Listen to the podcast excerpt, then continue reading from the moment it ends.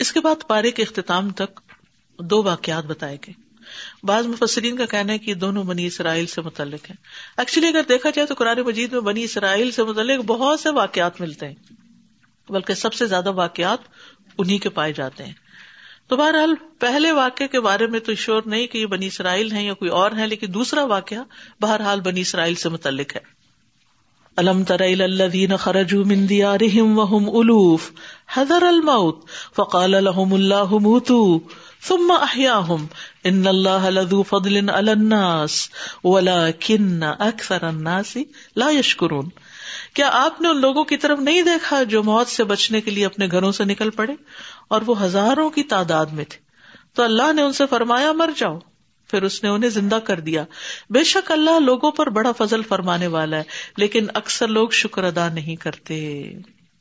کہا جاتا ہے کہ دشمن کے حملے سے ڈر کے بعض روایت میں آتا ہے کہ کوئی وبا پھوٹ پڑی تھی۔ اس وجہ سے بہرحال کوئی بھی ایسا سبب تھا جس میں ان پہ موت کا خوف تاری ہو گیا کہ ہم اگر اس زمین پہ رہے تو ہم مر جائیں گے۔ لہٰذا سب نے یہی سوچا کہ یہاں سے نکل پڑے۔ اور جب نکلے تو ایک نہیں، دو نہیں وہ الوف۔ ہزاروں کی تعداد میں تھے۔ سارے کے سارے اپنے گھر بار چھوڑ گئے۔ اور یہ بڑی حیرت انگیز بات ہوتی ہے کہ ہزاروں کے حساب سے لوگ جو ہے وہ گھروں سے نکل پڑے موت کے ڈر سے۔ لیکن ہوا کیا؟ جب نکلے تو اللہ تعالیٰ نے جہاں وہ گئے وہیں مار دیا ان کو۔ پھر تم ماہیا پھر زندہ کیا یہ حیرت انگیز بات ہے۔ ہزاروں لوگ مار بھی دیے، ہزاروں لوگ اٹھا بھی دیے۔ قیامت کے دن ایسا ہی ہوگا۔ یہ بتانے کا مقصد یہی ہے کہ اللہ کے لیے ایک لمحے میں سب مخلوق کو اٹھا دینا آسان ہے۔ اس کے لیے کچھ مشکل نہیں۔ لیکن ہوا کیا؟ اس واقعے میں ایک سبق ہے جس کی وجہ سے یہ واقعہ بیان کیا جا رہا ہے۔ اور وہ کیا ہے کہ تقدیر کے مقابلے میں تدبیر کام نہیں آتی۔ کیونکہ اگر ان کی موت لکھی تھی وہاں، تو موت نکلنے کے بعد بھی آ گئی۔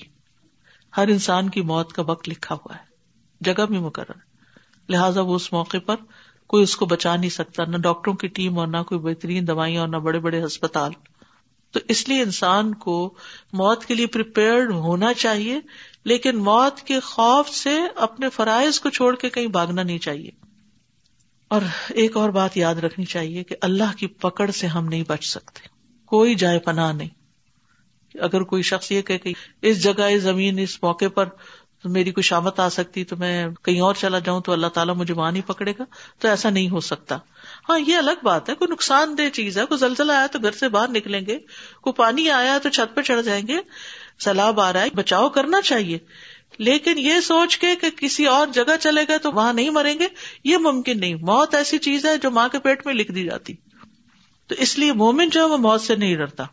خالد بن ولید رضی اللہ عنہ ایسے تھے کہ جن کے جسم کے ہر اس پر تینوں تلواروں کے نشان تھے، لیکن وہ اپنے بستر پہ فوت ہوئے۔ میدان جنگ میں شہادت نہیں ملی۔ تو موت کا وقت اور جگہ مقرر ہے اور اس میں کمی بیشی نہیں ہو سکتی۔ ولئی اخر اللہ نفسن ادا جا اجلحا و اللہ خبیر تعملون۔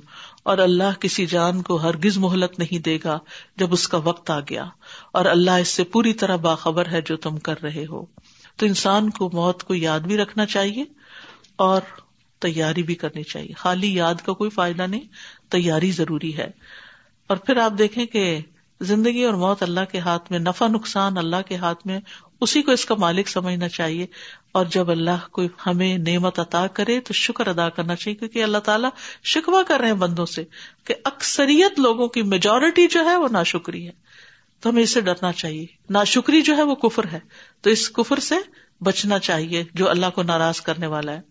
وقات لوفی سبیر اللہ والم والم اللہ سمیع علیم اور اللہ کے راستے میں جنگ کرو۔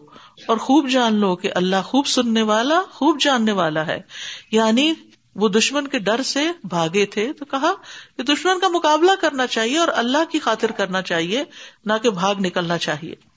آپ دیکھیے کہ جنگیں ہر قوم و ملت میں ہوتی یعنی کتنے ہی ملک ہیں جو خود انویٹ کر دیتے ہیں، خود جنگیں شروع کر دیتے ہیں۔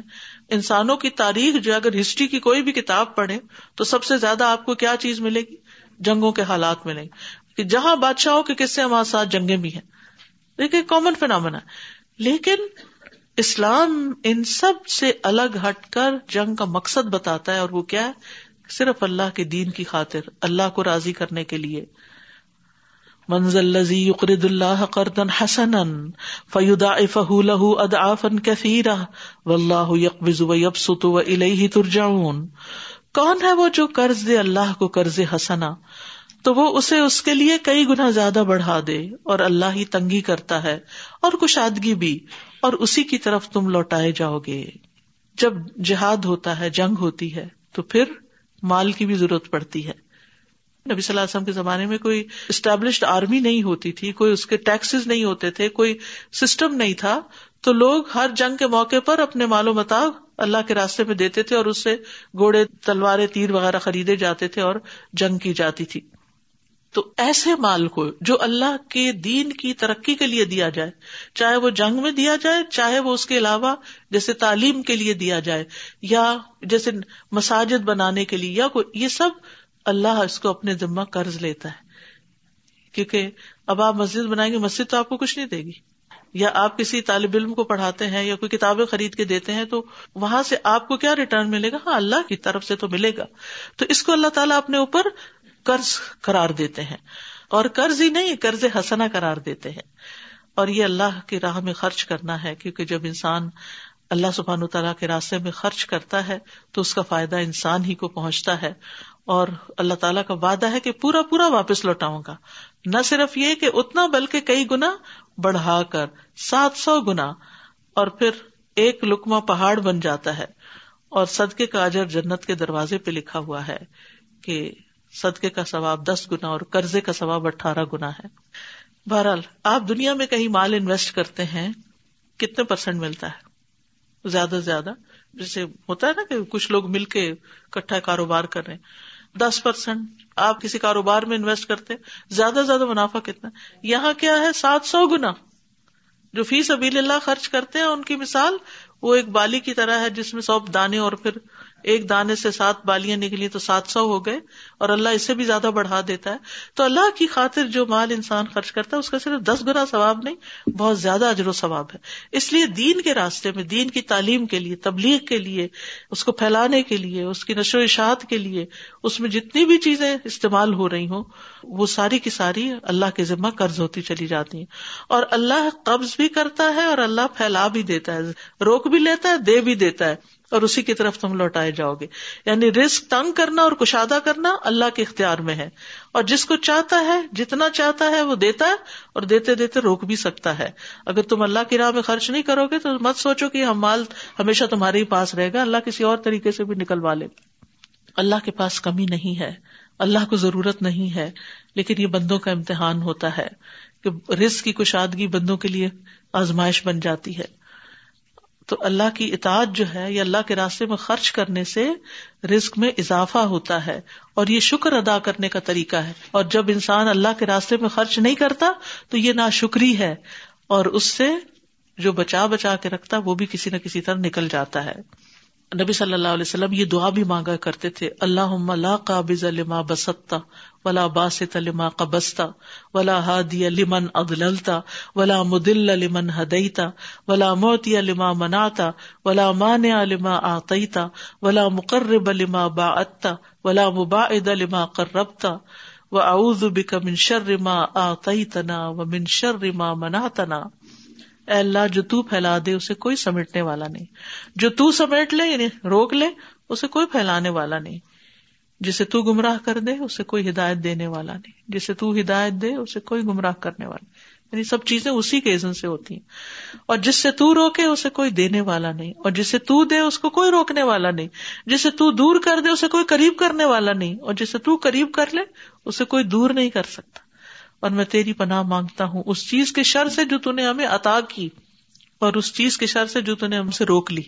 یعنی کچھ چیزیں ملتی ہیں تو اس میں ہم خوش ہو جاتے ہیں، لیکن اس کے اندر سے بھی شر نکل آتا ہے۔ اور کچھ چیزیں نہیں ملتی تو ہم اداس ہوتے حالانکہ اللہ نے ہم سے شر روکا ہوتا ہے، نہ دے کے۔ تو جب کوئی چیز ملتے ملتے رک جائے، بعض اوقات ایسا ہوتا نا، کوئی منگنی ہوتی ٹوٹ جاتی ہے۔ رشتہ لیا، سب کچھ ہوا، پھر ختم ہو گیا۔ یا ایون شادی ہو گئی تب بھی تو آپ سوچتے ہیں ہمارے ساتھ اچھا نہیں ہوا۔ پتا نہیں اللہ نے کون سا شر روکا۔ اصا ان تو ہبو شعی ان وہ ہوا شر القم ہو سکتا ہے کہ وہ شادی ہو جاتی اور بچے ہو جاتے تو بڑے مسائل میں گر جاتے تم۔ پھر دوسرا قصہ۔ الم تر الملا ام بنی اسرائیل من بعد موسا اذ قالوا لنبی لهم ابعث لنا ملکا نقاتل فی سبیل اللہ۔ قال هل اسیتم ان كتب علیکم القتال اللہ تقاتلوا۔ قالوا وما لنا الا نقاتل في سبيل الله، وقد اخرجنا من دیارنا ديارنا وابنائنا فلما كتب عليهم القتال تولوا الا قليلا منهم واللہ علیم بالظالمین کیا آپ نے موسا کے بعد علیہ السلام، بنو اسرائیل کے سرداروں کی ایک جماعت کو نہیں دیکھا؟ یعنی معلوم نہیں؟ دیکھنے سے مراد یہاں کیا؟ کیا آپ کو معلوم نہیں؟ جب انہوں نے اپنے نبی سے کہا کہ ہمارے لیے ایک بادشاہ مقرر کر دیں تاکہ ہم اس کی قیادت میں اللہ کے راستے میں لڑے اس نبی نے کہا، کیا امید کی جا سکتی ہے تم سے کہ اگر تم پر جنگ کرنا فرض کر دیا جائے تو تم نہ لڑو؟ انہوں نے کہا، اور کیا ہے ہمیں کہ ہم اللہ کے راستے میں نہ لڑے جبکہ ہم اپنے گھروں اور بیٹوں سے نکال دیے گئے؟ پھر جب ان پر جنگ کرنا فرض کر دیا گیا تو ان میں سے چند ایک کے سوا سب منہ موڑ گئے۔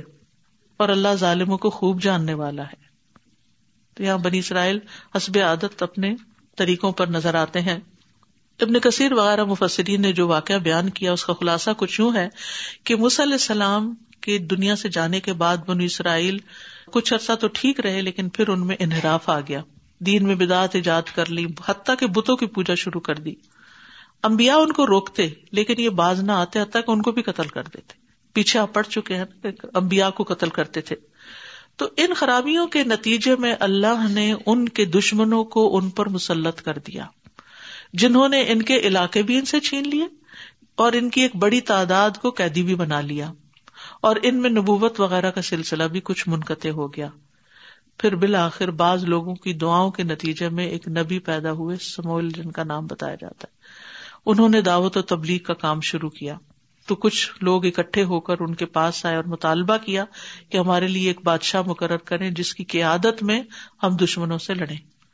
تو پیغمبر نے ان کے پچھلے کردار کے مطابق کہا کہ مطالبہ تو تم کر رہے ہو، لیکن میرا اندازہ یہ کہ تم اپنی بات پہ قائم رہنے والے نہیں ہو۔ چنانچہ ایسا ہی ہوا، جیسے قرآن نے کہا۔ تو بہرحال اس سائد سے یہ بھی پتہ چلتا ہے کہ کسی بڑے کام کے کرنے کے لیے، منظم طور پہ کام کرنے کے لیے کسی کو امیر مقرر کرنا، ذمہ دار مقرر کرنا ضروری ہوتا ہے۔ پھر اسی طرح یہ ہے کہ جو کام انسان کر نہ سکے، اس کے لیے بڑے بڑے دعوے نہیں کرنے چاہیے اور اس کے لیے دوسروں سے تعاون کے مطالبے نہیں کرنے چاہیے۔ مثلاً کوئی شخص فنڈ ریزنگ شروع کر دے، میں ایک ہاسپٹل بنانے جا رہا ہوں تو تم میرے لیے فنڈ کٹھا کرو۔ بھائی آپ اپنی حیثیت دیکھیں، آپ کو کوئی سمجھ بوجھ بھی ہے اسپتال بنانے کی، یا ایسے ہی پیسہ جمع کر رہے کئی دفعہ ایسے ہوتے ہیں۔ پروجیکٹ بندہ دھند بغیر پلاننگ کے شروع کر لیے جاتے ہیں اور وہ لوگوں کا پیسہ برباد ہو جاتا کچھ لوگ تو اپنے بزنس میں یہی کرتے ہیں۔ بغیر پلاننگ کے انویسٹمنٹ کرتے ہیں اور پھر سب کچھ ڈبو کے بیٹھ جاتے ہیں۔ بہرحال، خود کو مشکل میں ڈالنے سے بچنا چاہیے۔ انسان کسی بھی کام کو شروع کرنے سے پہلے یہ دیکھے کہ میں اس کا اہل بھی ہوں یا نہیں۔ میں یہ کرنے کے قابل ہوں یا نہیں؟ اور اگر آپ اس کام کے کرنے کے قابل نہیں تو آپ اس کو شروع مت کریں۔ اسی طرح خود کو فطروں میں بھی نہیں ڈالنا چاہیے، بلکہ آفیت کی دعا مانگنی چاہیے۔ جیسے نبی صلی اللہ علیہ وسلم نے آفیت کی دعا سکھائی صبح شام پڑھنے کی، اور اسی طرح خاص طور پر فتنہ دجال سے بچنے کی دعا۔ اب کیا ہوا؟ وقال الحم نبی ان اللہ قطبہ تالوت ملکا۔ کالو انا یقون الح الملک علینا و نہن احق بال ملک من ولم تصاطم من المال.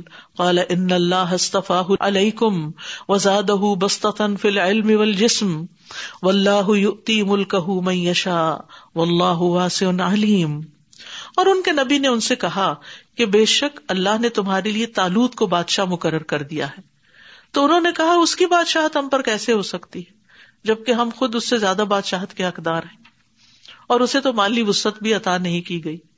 اس پر نبی نے کہا، بے شک اللہ نے اسے تم پہ چن لیا، یہ اللہ کا فیصلہ ہے۔ اور اسے علم اور جسم کے اعتبار سے زیادہ وسط دی ہے۔ اور اللہ جسے چاہتا ہے اپنی بادشاہت عطا کرتا ہے۔ اور اللہ وسط والا خوب جاننے والا ہے۔ اصل میں تالوت اس نسل سے نہیں تھے جس سے بنی اسرائیل کے بادشاہوں کا سلسلہ چلا آ رہا تھا۔ یہ ایک غریب اور عام فوجی تھے۔ اس لیے انہوں نے ان پر اعتراض کیا۔ تو پیغمبر نے کہا، یہ میرا انتخاب نہیں۔ یہ اللہ کا انتخاب ہے۔ تو اللہ سبحان تعالیٰ نے ان کو کس بنا پہ منتخب کیا تھا؟ دو کوالٹیز ایک علم میں زیادہ، دوسرے لوگوں کے مقابلے دوسرے جسمانی قوت اور صحت۔ لیڈرشپ کے لیے یہ دو کوالٹیز مسٹ ہیں۔ صرف نام کا کوئی بٹھا دینا، صرف ایک سمبل یہ درست نہیں جس کو حکومت کرنی ہی نہیں آتی، جس کو لوگوں کو گائڈ کرنا ہی نہیں آتا اس سے اپنا لیڈر منتخب کر لینا، اس وجہ سے کہ وہ بہت مالدار ہے شاید اپنے پیسوں سے ہماری مدد کرے گا تو یہ غلط طریقہ ہے۔ تو بہرحال اللہ سبحان تعالیٰ نے اس کو چن لیا، اس کو جسمانی اور علمی فضیلتیں عطا کی اور پھر یہ بھی یاد رکھیے کہ جو علمی فضیلت ہے وہ جسمانی فضیلت سے بھی بہتر ہے۔ بہرحال جسمانی قوت کی اپنی جگہ اہمیت ہے۔ حضرت موس علیہ السلام جب مدین گئے تھے تو جس بچی نے اپنے والد کو کہا تھا کہ اس کو کام پہ رکھ لے تو اس نے کیا کہا تھا؟ ان نخیرہ منستا اجرتا القبی المین بہترین آدمی جسے آپ اجرت پہ رکھنا چاہیں وہی ہو سکتا ہے جو طاقتور اور امین۔ طاقتوری سے مراد صرف جسمانی قوت ہی نہیں، بلکہ جو کام اس کو دیا جا رہا ہے، وہ کرنے کی طاقت رکھتا ہو۔ جبریل علیہ السلام کی صفت بھی آتی ہے قرآن میں زی قوت دل عرش مکین۔ بڑی قوت والے ہیں۔ عرش والے کے ہاں بڑا رتبہ رکھتے ہیں۔ وہاں ان کا حکم مانا جاتا ہے۔ متا ان سما امین امانت دار ہے اور ویسے بھی یاد رکھیے کبھی مومن۔ اللہ کو زیادہ محبوب ہوتا ہے اور قوت سے مراد جسمانی، ایمانی، اخلاقی، ہر لحاظ سے قوت ہے۔ اور اس آیت سے جو چیز سمجھ آ رہی ہے وہ یہ کہ کمزور لوگوں کو کوئی ذمہ داری نہیں دینی چاہیے۔ اور جن کے اندر اہلیت نہ ہو، پھر وہ ذمہ داری قبول کر لے تو وہ گناگار ہوں گے۔ یعنی ایک شخص کو پتا ہے میں یہ کام نہیں کر سکتا لیکن وہ اپنے آپ کو آفر کر دیتا۔ میں کروں گا، میں کروں گا۔ لوگوں کو بازو کا شوق ہوتا ہے نا لیڈرشپ کا۔ لیکن آپ کو پتا ہے نہ آپ کے پاس وقت ہے، نہ آپ کے پاس صحت ہے، نہ آپ کے پاس ہمت ہے۔ اور پھر بعض اوقات کہتے نہیں بھی، لیکن اگر ان کے مقابلے میں کسی اور کو پریفر کیا جائے تو ناراض بھی ہو جاتے ہیں، پیچھے ہٹ جاتے ہیں۔ اب تو ہم کچھ بھی نہیں کریں گے، کیونکہ ہمیں نہیں چنا گیا۔ تو یہ ذمہ داریاں جو ہوتی ہیں، یہ ایک بہت بھاری چیز ہوتی ہیں۔ اس کا شوق نہیں رکھنا چاہیے، اور اس کی امید بھی نہیں رکھنی چاہیے، اس سے بلکہ بچنا چاہیے۔ کیونکہ انسان کے اوپر سب کی ذمہ داری ہو جاتی ہے، جن پر بھی وہ لیڈر بنایا جاتا ہے۔ پھر اسی طرح آپ دیکھیے کہ کچھ لوگ کو جب ذمہ داری ملتی ہے تو وہ کسی اور کو کام میں شریک ہی نہیں کرتے، وہ سب کچھ خود ہی کرنا چاہتے ہیں۔ اس سے پھر ٹیم کے اندر محبت پیدا نہیں ہوتی۔ کچھ لوگ ڈرتے ہیں اور کسی اور کو آگے نہیں آنے دیتے۔ انسیکیور ہوتے ہیں۔ وہ سمجھتے ہیں کہ شاید یہ آگے نکل گیا تو پھر مجھے تو کوئی مانے گا ہی نہیں۔ نہیں، دیکھیں، جو بہترین لیڈر ہوتا ہے نا، وہ رائی ہوتا ہے۔ رائی پیچھے سے لیڈ کرتا ہے، آگے سے نہیں۔ رائی کون ہوتا ہے؟ شپرڈ شپرڈ جو ہوتا ہے، وہ بکریوں کو کہاں رکھتا ہے؟ ان کو آگے رکھتا ہے۔ یعنی اپنی ٹیم کو اپنے سے آگے رکھتا ہے۔ خود پیچھے رہ کے ان کی نگرانی کرتا ہے، ان کی حفاظت کرتا ہے، ان کے حقوق کی ٹیک کیئر کرتا ہے، واچ کرتا ہے، سپروائز کرتا ہے، لیکن ہر چیز میں دھوس اور ہر چیز میں ڈکٹیٹ کرانا یہ نہیں کرتا۔ وقال الحم نبی ان آیت ملک ہی اتیا کم تابوت فی ہی سکین تم مر رب کم و بقیہ تم مما ترک آلو موسا و آلو ہارون تحمل الملا ان نفیزہ لکل آیت ان کن تم مؤمنین۔ اور ان کے نبی نے ان سے کہا کہ بے شک اس کی بادشاہت کی علامت یہ ہوگی کہ تمہارے پاس وہ تابوت واپس آ جائے گا، جس میں تمہارے رب کی طرف سے تسکین بھی ہے اور آل موسا اور آل ہارون کے چھوڑے ہوئے بقیہ جات بھی ہیں، جسے فرشتے اٹھائے ہوئے ہوں گے۔ یقیناً اس میں تمہارے لیے بے شک ایک بڑی نشانی ہے، اگر ہو تم ایمان لانے والے۔ تو یہاں پر انہوں نے مزید کنفرم کیا اشور کیا کہ ان کی بادشاہت کی نشانی کیا ہے کہ تمہیں کامیابی ہوگی؟ وہ ایک باکس تھا جسے موسی علیہ السلام کے اور دیگر لوگوں کے تبرکات تھے۔ وہ ان سے دشمنوں نے چھین لیا تھا کہ وہ واپس آئے گا۔ اور یہ ہے کہ تمہاری رب کی طرف سے تمہیں سکینت نصیب ہوگی، لیکن یہ پھر بھی ماننے کو تیار نہ ہوئے۔ اور سکینت وہ اطمینان ہوتا ہے جو بندوں کے دلوں میں ڈالا جاتا ہے۔ اور سکینت اللہ کی طرف سے آتی ہے۔ اور قرآن مجید میں چھ مقامات پر سکینت کا ذکر ہے۔ رمضان میں وہ سکینت والی آیات کا کارڈ بانٹا گیا تھا کہ مشکل وقت میں، بیماریوں میں، تکلیفوں میں، خوف کے وقت اس کو پڑھنا چاہیے اور دل کے سکون کا باعث بنتا ہے۔ بے قراری اور بے چینی دور ہوتی ہے ایمان میں اضافے کا سبب ہے ان آیات کا پڑھنا کیونکہ اس سے اللہ کے اوپر توکل بڑھتا ہے۔ اب کیا ہوا؟ ان کو یقین دلا کے لشکر لیا اور چل پڑے وہ۔ فلما فصل تالوت بل جنود قال قال ان اللہ مبتلی کم بن ہرن فمن شرب منہ فلئی سمنی و ملم یت امہ فن منی اللہ من اغترف غرفتم بیده فشربوا منه الا قليلا منهم۔ فلما جاوزه هو والذين آمنوا معه قالوا لا طاقة لنا اليوم بجالوت وجنوده. قال الذين يظنون انهم ملاقوا الله، كم من فئة قليلة غلبت فئة كثيرة بإذن الله. والله مع الصابرين. پھر جب تالوت لشکروں کے ساتھ روانہ ہوا، تو اپنی فوج سے کہا، یقیناً اللہ تمہیں ایک نہر کے ذریعے آزمانے والا ہے. جب آپ شوق ظاہر کرتے نا، میں اللہ کے دین کا کام کروں گی، تو ٹیسٹ آئے گا، آپ کی سچائی ثابت ہو جائے گی۔ کہ آپ واقعی سچے ہیں اپنی بات میں یا نہیں؟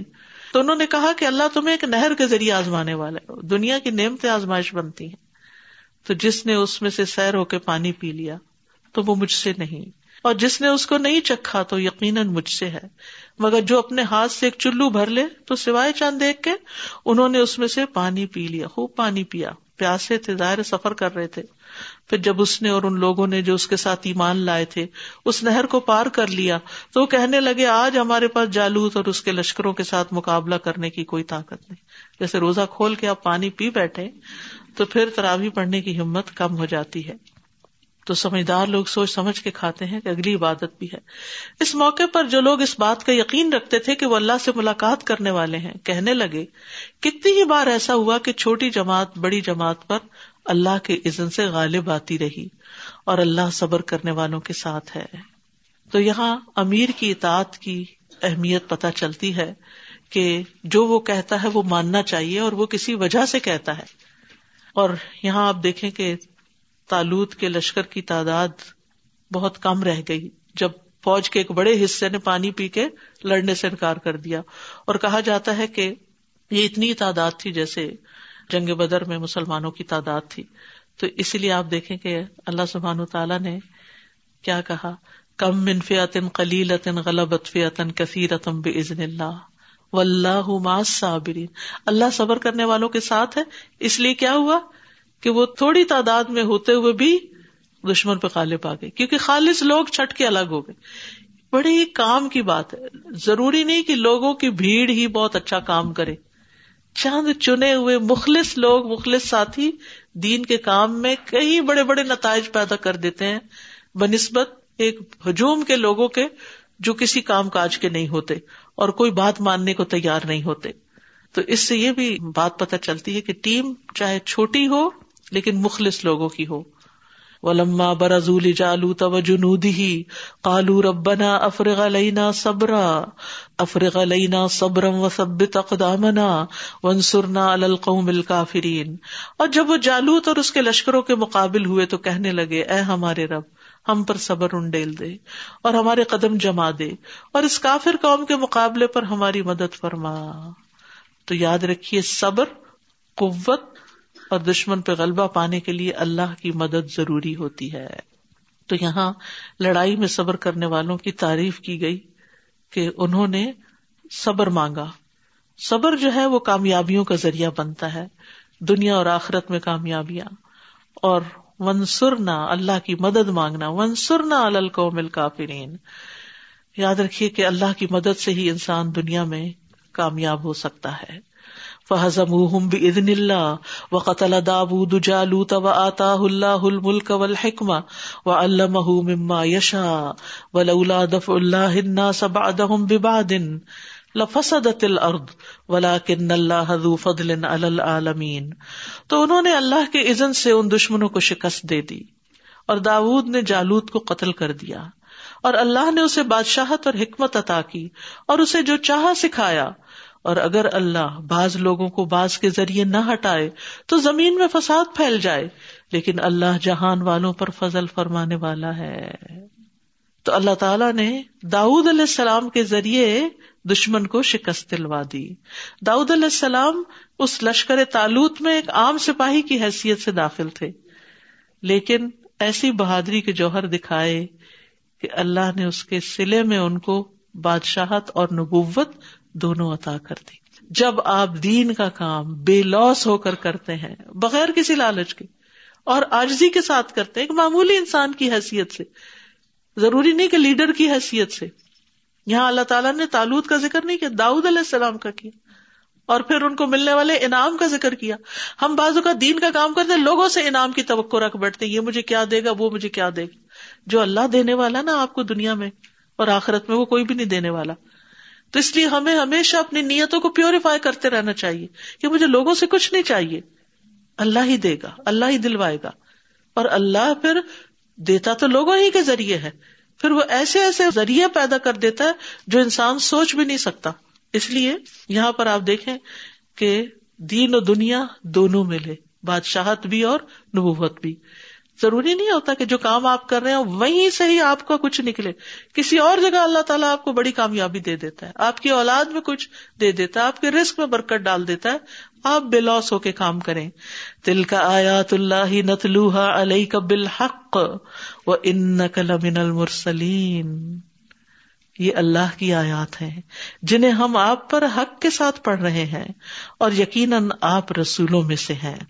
یعنی یہ واقعات نبی صلی اللہ علیہ وسلم کی صداقت کی دلیل ہے آپ صلی اللہ علیہ وسلم نے یہ واقعات نہ کسی کتاب میں پڑھے اور نہ کسی سے سنے تھے۔ جس سے پتا چلتا ہے کہ یہ غیب کی خبریں ہیں جو اللہ نے آپ کے اوپر وہی کے ذریعے نازل کی۔ اور پھر کیوں نازل کی اللہ نے یہ واقعات اور یہ سب کچھ تاکہ لوگوں کو اس سے نصیحت حاصل ہو۔ اور اس واقعے سے خاص طور پر جو باتیں سیکھنے کو ملتی ہیں وہ یہ کہ معاملات کو سدھارنے کے لیے باہم مشورہ کرنا چاہیے۔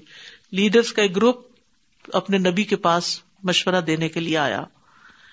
پھر شکوک و شبہات کے بعد حق زیادہ واضح ہو جاتا ہے۔ انہوں نے کہا، اس کے پاس مال نہیں، اس کے پاس کوئی شان و شوکت نہیں، تالوت کے پاس ہم زیادہ حقدار ہیں۔ تو اللہ تعالیٰ نے وجہ بتا دی۔ بعض اوقات لوگ آپ پہ بھی ڈاؤٹ کرتے ہیں، جب آپ کلیریفائی کرتے ہیں، ان کی تسلی ہو جاتی۔ تو دین کے رستے میں اللہ کا حکم ماننے میں اگر کوئی آپ کے اوپر اعتراض کرتا ہے آپ کو کریٹیسائز کرتا ہے، تو آپ کو مزید نکھرنے کا موقع ملتا ہے۔ آپ لوگوں کو جواب بھی دیتے ہیں اور اس کے ساتھ ساتھ مزید اپنے آپ کو بھی بہتر بناتے ہیں۔ پھر اسی طرح یہ کہ لیڈرشپ کے لیے دو کوالٹیز بڑی ضروری ہیں، علم اور قوت۔ پھر یہ کہ کام جب انسان کرتا ہے تو دونوں چیزیں ہوتی ہیں، آزمائشیں بھی آتی ہیں اور انعام بھی آتے ہیں۔ تو آزمائشوں سے گھبرا کر کام چھوڑنا نہیں چاہیے۔ اللہ کی طرف سے ملنے والے انعام کی توقع رکھنی چاہیے۔ بڑے کاموں میں یا چھوٹے، خود پہ بھروسہ نہیں کرنا چاہیے۔ آئی کین ڈو دیٹ میرے لیے تو مائیں ہاتھ کا کھیل ہے، مجھے کچھ مشکل نہیں۔ نہیں، اللہ کی مدد سے ہی کامیابی نصیب ہوتی ہے۔ اور اللہ تعالی سچ کو جھوٹ سے الگ کر دیتا ہے۔ آزمائش میں ڈال کے جیسے سارے لشکر پیچھے بیٹھ گئے اور صرف تین سو تیرہ نے جا کے جنگ کی اور وہ کامیاب ہو گئے۔ اور یہ اللہ کی رحمت ہے کہ اللہ سبحان تعالیٰ محدود وسائل کے باوجود بھی کامیابیاں عطا کرتا ہے۔ وہ آخر داوانا ان الحمد للہ رب العالمین۔ سبحان اللہ و بحمد کا اشحد اللہ اللہ اللہ انت۔ استخر کا و اطوب السلام علیکم و رحمۃ اللہ وبرکاتہ۔